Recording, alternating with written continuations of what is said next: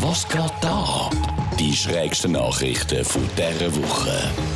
Eine unsichtbare Skulptur ist für umgerechnet über 16.000 Franken verkauft worden. Der Künstler hat sein Werk eine Sammlung von Gedanken genannt und jemand hat tatsächlich weit über 16.000 Franken für nichts angelegt. Ich meine, ich sage jetzt nicht, dass ich das Werk gekauft habe, aber bei mir kann man also exakt die gleiche Statue nicht anschauen wie beim Käufer.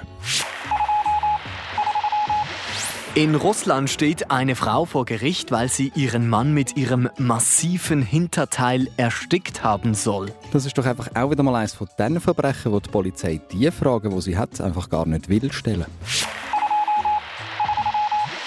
In Belgien ist versehentlich ein Spargelrezept ins Gesetz aufgenommen worden. In einer Sammlung aus Gesetz und königlichen Erlass ist das Rezept wohl einfach fälschlicherweise innen copy-pasted worden. Wo das Gesetz zu den Preisen von Medikamenten dann hätte sollen auf Französisch übersetzt werden, ist es dann aufgefallen.